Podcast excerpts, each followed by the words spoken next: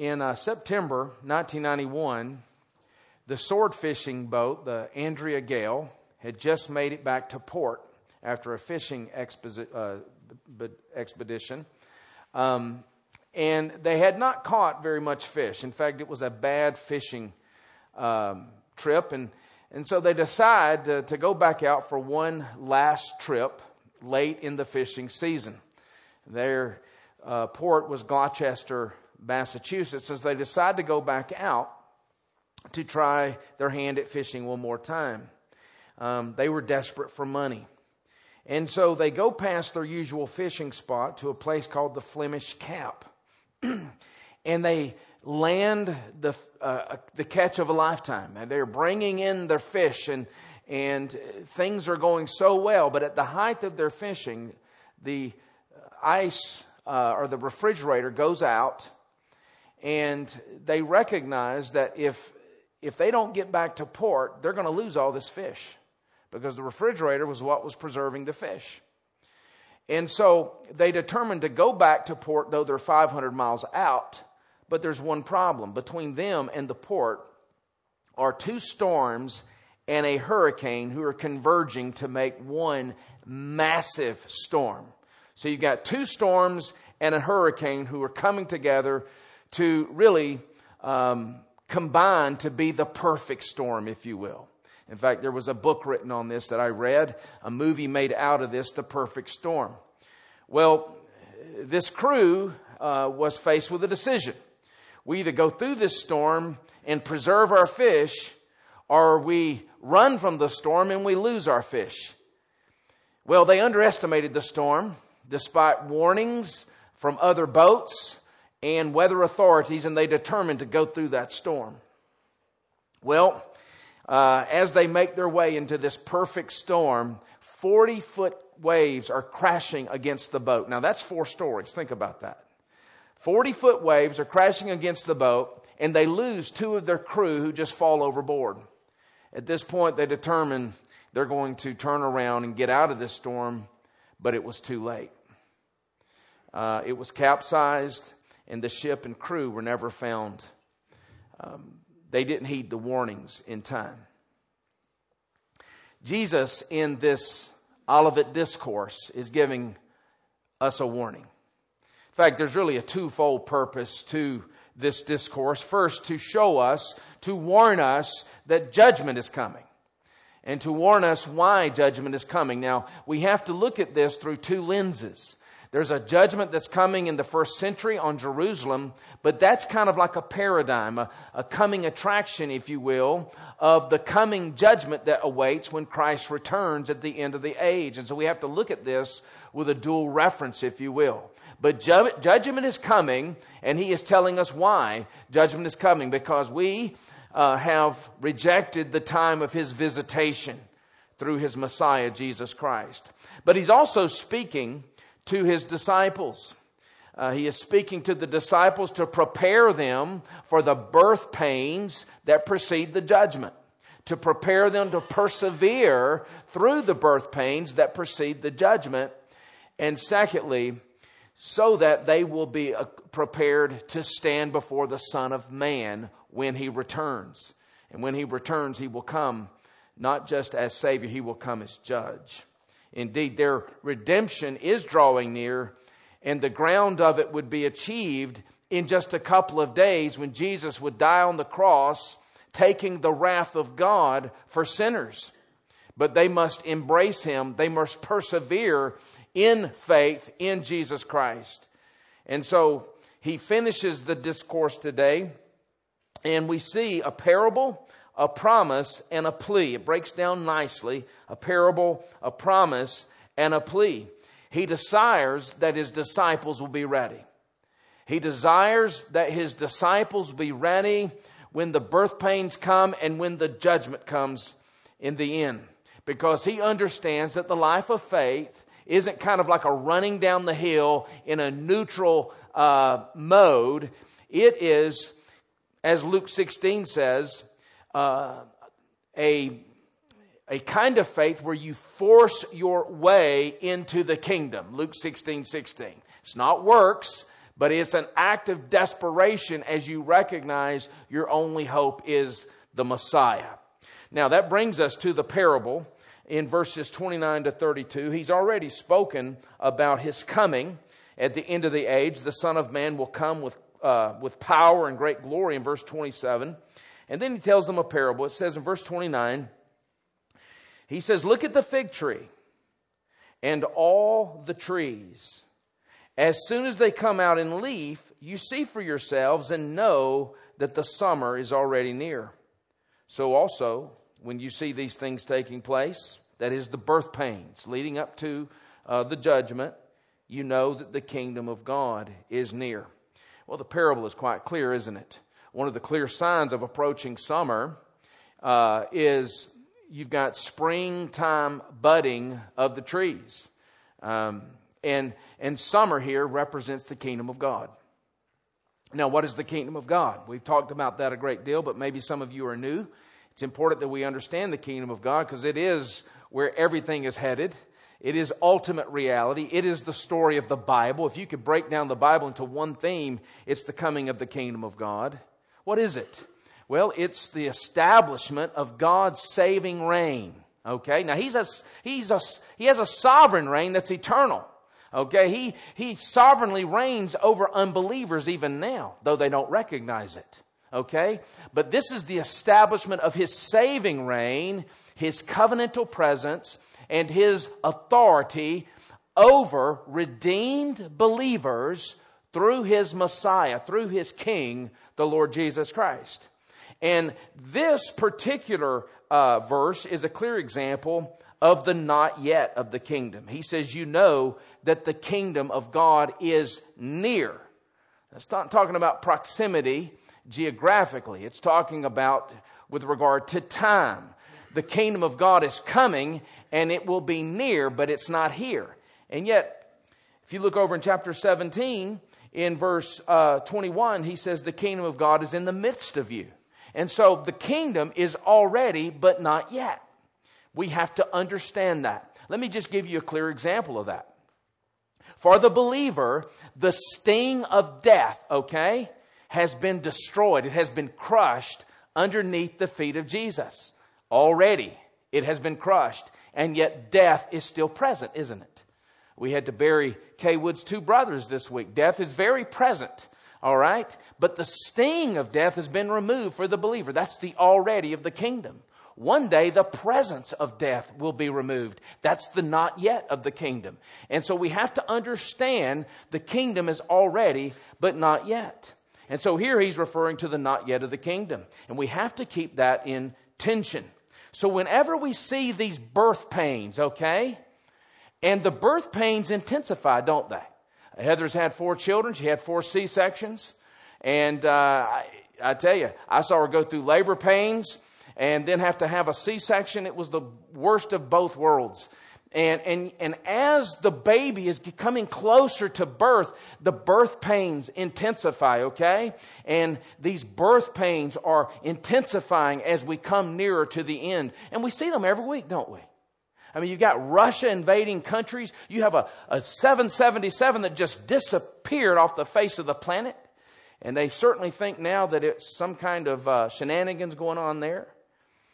This week, Baptist Press released on Friday a story about a woman who's in Somalia, who is a Christian, and she and her cousin were beheaded in front of her two young daughters because she is a believer in the Lord Jesus Christ.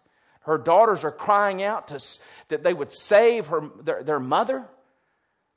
The birth pains are everywhere. And he says, whenever we see these birth pains, know that the end is coming. This, when the Son of Man will return in glory and power and set things right. When he comes, he's going to fix the broken things, okay?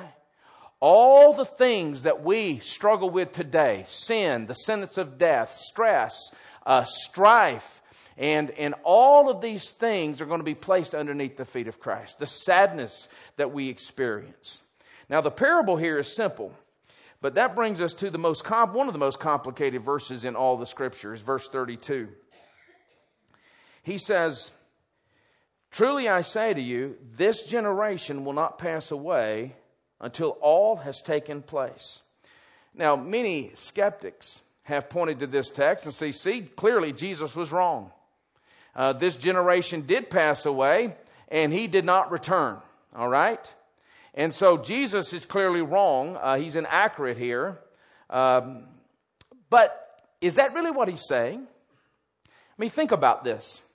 Matthew, Mark, and Luke record this.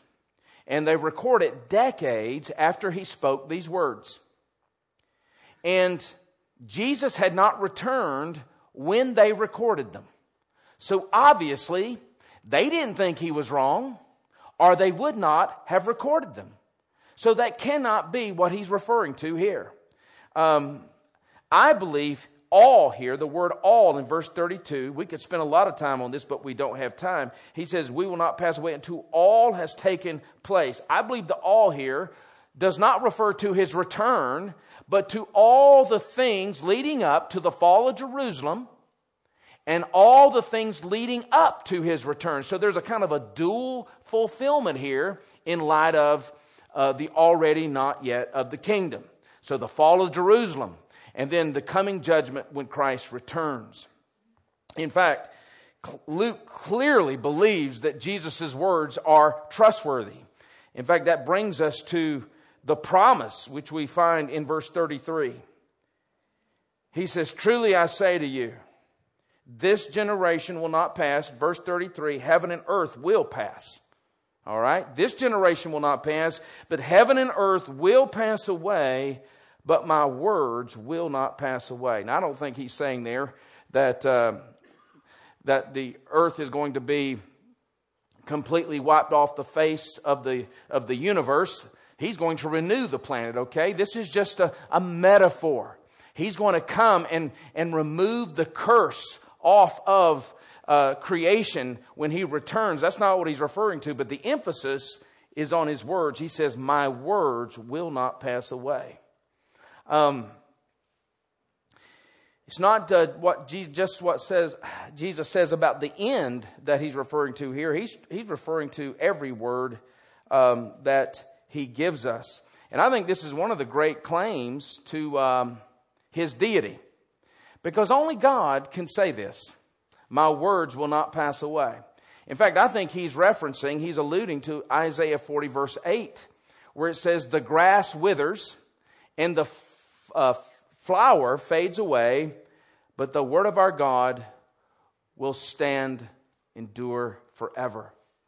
Isaiah is referring to Yahweh. And in this passage, Jesus is referring to himself. His word will not endure.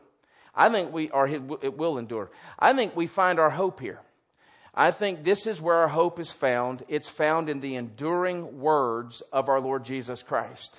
Now, what are the words of Christ? Some people think it's just the red letters in your Bible. Some people believe that the red letters are more accurate and more true than the black letters. Let me just tell you, the Bible is the word of Christ. The Old Testament prepares us for the coming Messiah, and the New Testament speaks to the implications now that he has come. But let's just relegate it real quickly to the red letters.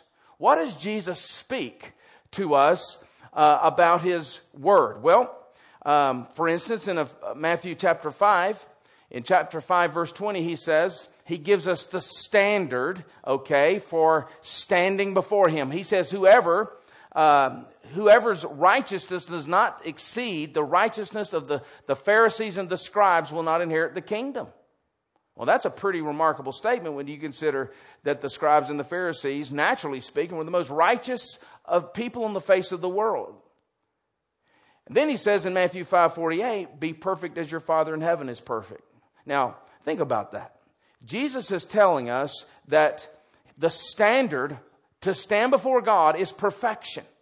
Now, that's a quite difficult standard if you think about it. It's not some kind of relative righteousness. It's a perfect righteousness.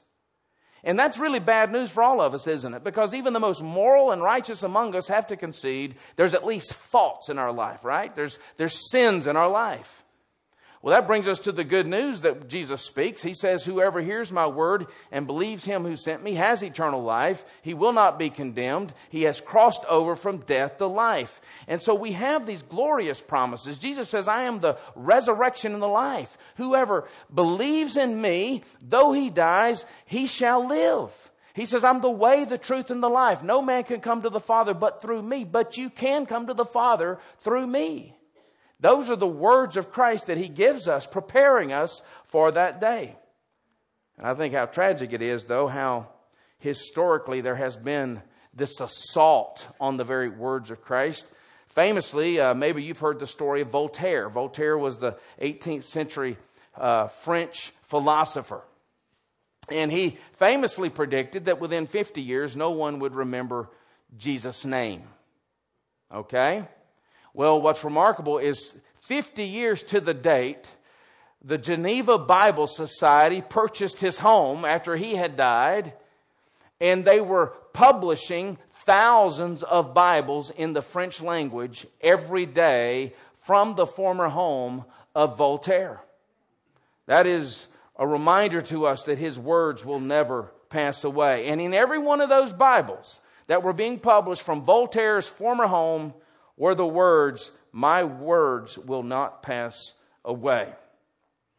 It is tragic that you have all of these skeptics, but I think what's even more tragic, perhaps, are the countless professing believers who ignore his word. You have those who just outright assault it, but how about the countless believers who just ignore it? They're more familiar with their hobby magazines. They're more familiar with People magazine, TV Guide, Facebook updates, Twitter updates. They're much more familiar with these things than they are the Word of Christ. Let me ask you a question. Do you think it's an overstatement? And I'm just asking this. I'm not even answering the question. I'll ask it for you.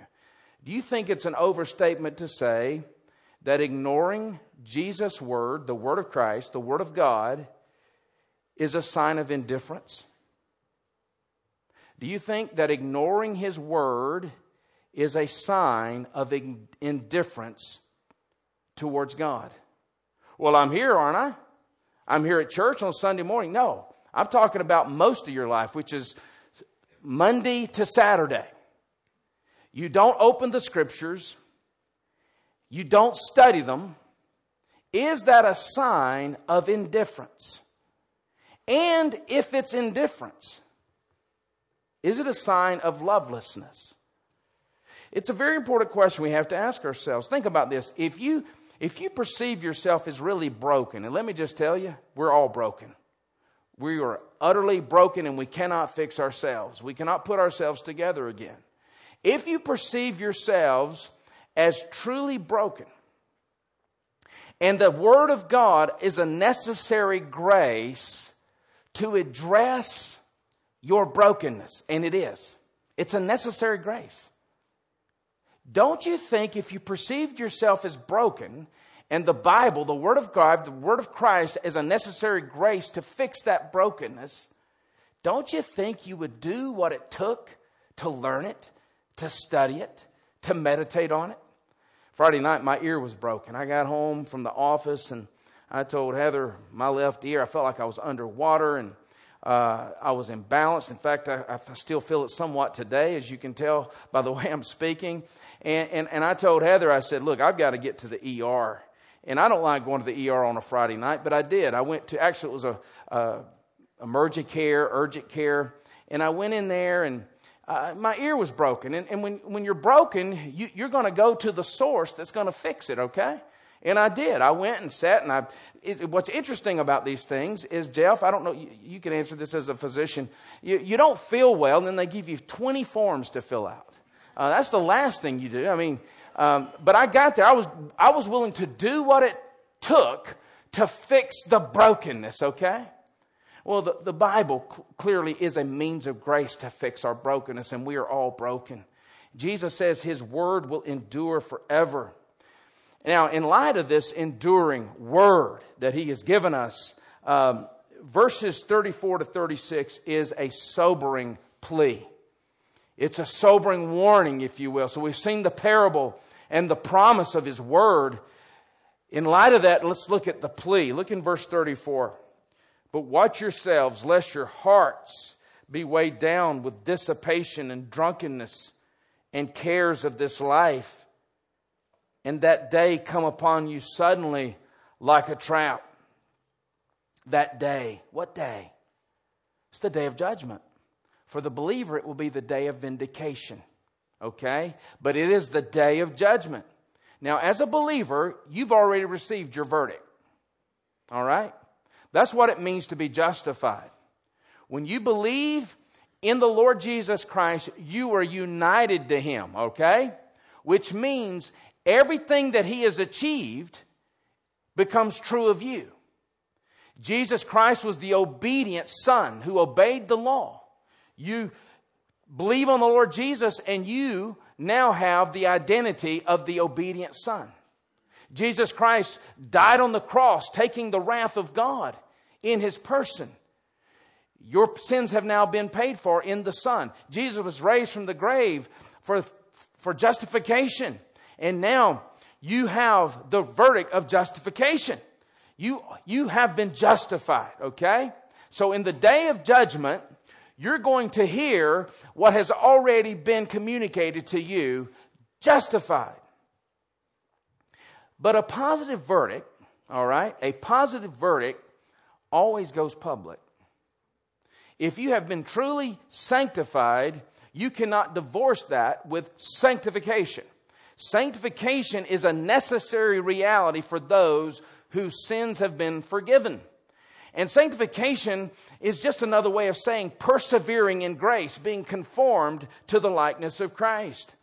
And one of the crucial means by which we persevere in grace is biblical admonition. That's why we need preaching. That's why we need teaching.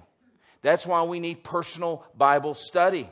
And this alone is sufficient reason why we can't simply lukewarmly drift through life without constantly thinking about that day when Christ returns in glory and power. Many people will not be ready at all. And that's why he says in verse 34, two disciples. He's saying this not to the pagans. He's saying this to the disciples. One, by the way, who will deny him very shortly. We'll see that next week. He says, watch yourselves, lest your hearts be weighed down. And he gives us three things that are possible even for the professing believer. The first thing he says, watch yourself lest your heart be weighed down with dissipation. Now, I had to look that word up this week. I didn't know what dissipation was. Maybe you do. Maybe your vocabulary is larger than mine. I looked it up in the original language, and then I determined that this was the best translation in the original language. And then I went to the American Heritage Dictionary to see how they define it. And here is what dissipation is. Dissipation is this idea of spending or expending wastefully. All right? It's to squander and to exhaust. So what are we squandering and exhausting when we're enslaved to dissipation? Your lives. You've been entrusted with a life. You've been entrusted with time. You've been entrusted with talents and abilities and resources. And he says, beware lest your hearts be weighed down by dissipation. Now he's speaking to the disciples. And if he needs to say this to the disciples, how much more do we need to hear this? Why? Because we have competing affections, don't we? We have competing affections that have the real potential of quenching our thirst for God. Now, here's the question. How do you detect dissipation? How do you detect it in your life? First of all, I was thinking about this when desire, and I'm just thinking about myself here, okay? So I'm not pointing this at anyone but me. This is how I detect dissipation in my own life. When desire and expectation about something, okay, in the created order, so consumes me that my treasuring of God, my enjoyment in God is stymied by anxiety or discontentment or fear or discouragement. That's dissipation. All right? A second, I think, area or second symptom of this is when our lives, when my life is so filled with recreation and leisure that I become dull towards worship. I become dull towards mission. I read about the Great Commission. I read about the nations knowing the name of God, and I'm dull to it. It doesn't excite me. Now, prayerfully, I am in tune enough with the Spirit to recognize that and repent of it. But that tells me that I am walking in dissipation. Or when we find ourselves more interested in learning and investing in our hobbies than we are in learning the Word of God. That is dissipation. He says dissipation will weigh you down. It'll weigh your heart down. And if it continues to weigh your heart down, you may end up apostate. He's going to give us an example next time with Judas of what can happen with a person who does not watch their hearts for dissipation. And that's why I think Ryle is not overstating it when he asserts we're to live on our guard like men in an enemy's country. We're to remember that evil is about us and near us and in us, and that we have to contend daily with a treacherous heart, an ensnaring world, and a busy devil. And so we live on guard by watching, lest our hearts be weighed down by competing affections. And when we give in to these competing affections, when we feed them, that's dissipation. And it does not stay stagnant. It can lead to drunkenness. Now, not all dissipation leads to drunkenness, but drunkenness is always evidence of dissipation. He says, watch yourselves, lest your heart be weighed down with dissipation and drunkenness. I'm reading a book about the 1980s Los Angeles Lakers. It's called Showtime. And one of the great players they had on that early team with Magic Johnson and Kareem Abdul-Jabbar is a guy named Spencer Haywood. He was an all-pro. And all of a sudden, his wife, who was a model, began to tour, and he was left there bored. And overnight, he became a crack addict. Right there in the middle of the season. Had never tried it, and just all of a sudden became a crack addict. And he's now clean, but here was his reason for becoming a crack addict. He was bored. He was bored. Here's a guy who's a Los Angeles Laker. He's on one of the great teams in history. Has all this money. Has the mansion in Bel Air. He has, the Maserati. He has it all, and he's bored. Okay? In other words, dissipation does not satisfy, all right? And it led to crack addiction. It's just interesting that he is warning Christians here about drunkenness. And I think that dissipation and drunkenness are an example of a broader temptation to fill our lives with intoxicating idols that in the end will not satisfy. Spencer Haywood is a case in point. Idols that quench our thirst for God. Well, there's a third warning. Notice this. He says, your heart can also be weighed down by the cares of this life. In other words, distraction. Dissipation, drunkenness, and distraction. Now, the cares of this life aren't necessarily bad things. It could be family issues, all right? It could be work-related things. It can be good things, important things. But he says if you're weighed down by these things, you're under the dominion of these things. He said, watch yourself. In fact, in chapter 8, verses 13 and 14, Jesus shows us that these things can choke God's word so that it becomes unfruitful in your life. And he says, don't be caught unaware. The day is approaching. He says it will come like a trap. That's one of the most fearful words in the New Testament.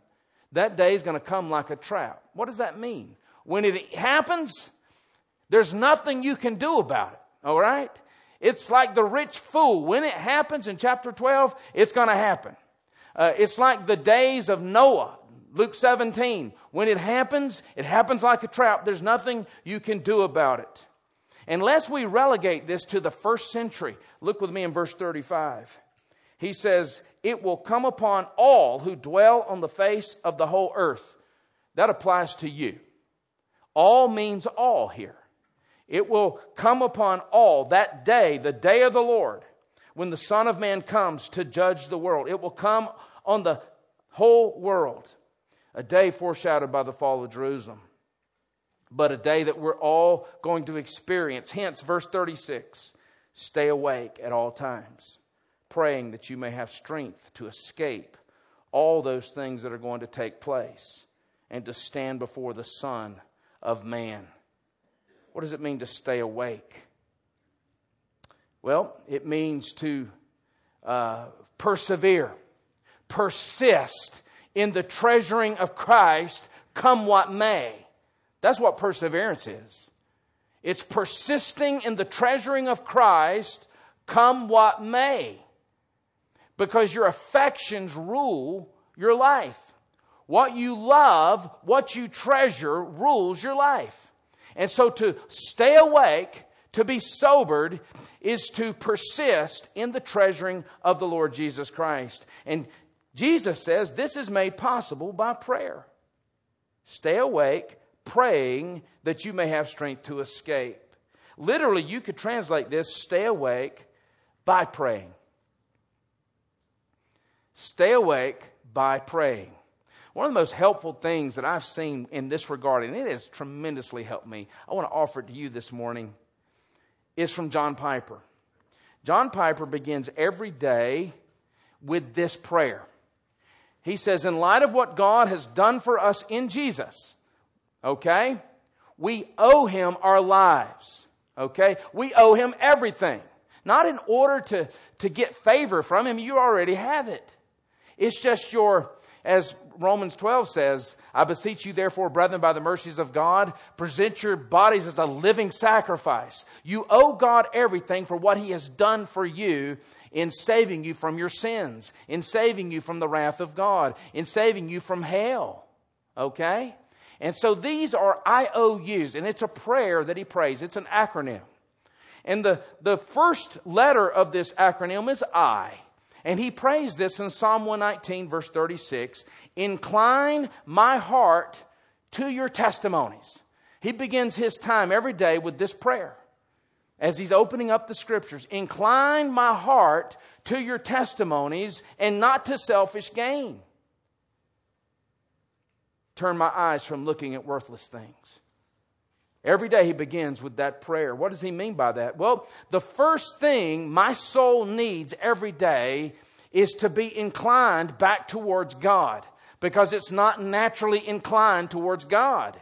It's naturally inclined towards me. Okay? It's naturally inclined toward all the anxieties, the cares of life. Things that make me dissipated, if you will. And so he begins every day with this cry, incline my heart towards you, O God. Our hearts need to be inclined, re-inclined every day.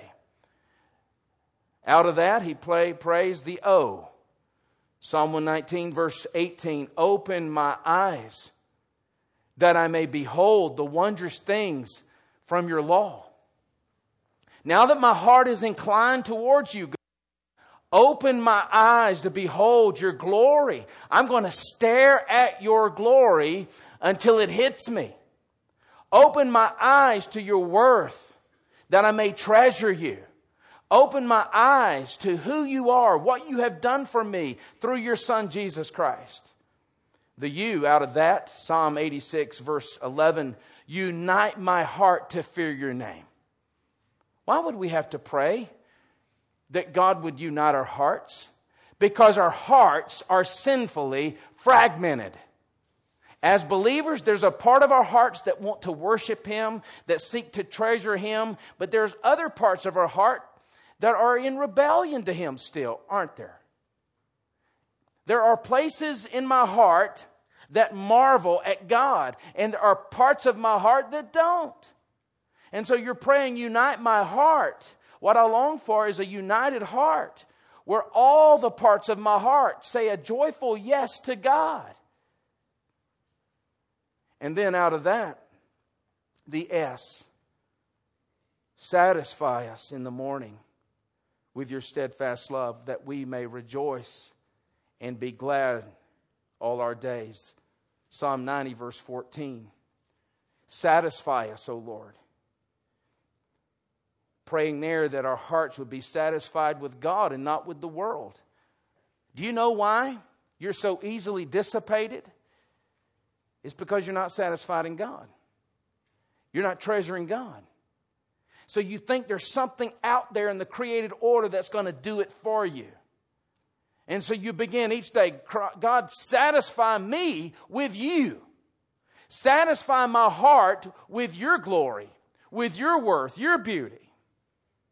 You see, what this prayer is doing, it's feeding your affection for God. You don't remove dissipation. You don't just say, okay, I'm not going to be enthralled with these earthly things anymore. By an act of my will, I'm not going to be enthralled by these things. No, you don't remove it. You replace it with a greater affection, the expulsive power of a new affection. And we have to do war in this. We have to wake up every day and do war. We have to cry out, God, confessing, I am not inclined towards you. My eyes of my heart are not open to your glory. My heart is fragmented. It's not united to fear your name. I'm not satisfied in you. I'm satisfied in other things. This is serious business. Jesus says you must do these things lest your heart be weighed down. And notice what he says. Stay awake, praying that you may have strength to escape all these things that are going to take place and to stand before the Son of Man. He seems to be saying here that prayer is prerequisite to being able to withstand these things. And my concern is that prayer is not the heartbeat for most professing believers. You know, it's according to what world you're in. If you're in a seminary world, the heartbeat is often theology. So you have people who can parse, all the theological terms, but their hearts are not inclined towards God. It's just another means of making a name for themselves, as evidenced by their prayerlessness. And then oftentimes in the local Southern Baptist church, you have people who are very involved in work and activity and service. But to get them to pray is like pulling teeth. And he seems to be saying here that the way you will persevere when these birth pains come is on your knees. On your knees in doxological desperation, so that you will be able to stand one day before the Son of Man. Well, I thought you just said, Brian, that if you're a believer, you've already received the verdict. Yes. You have, but the evidence that you have received a positive verdict is that you now worship Him. You have a new love. And when you're able to stand before Him, this is the picture of a law court. You're standing before the judge. Who is the judge? The Son of Man. The Lord Jesus Christ will come to judge the living and the dead in the last day. And you will hear Him say, "Depart from me, I never knew you." Or you will hear Him say, "Well done, my good and faithful servant." Yes, the Bible does teach God preserves His own. I absolutely believe the Bible teaches that. You cannot lose your salvation. God preserves His own. But the Bible also teaches that He preserves them through the appointed means He has given us. And that the Holy Spirit applies those means to our hearts. And one of the clear means that He has given us in this text is prayer. Prayer is the means. Now, there are many other means. We've seen the fact that Jesus promises things and He warns us of things. But one of the central means here is prayer.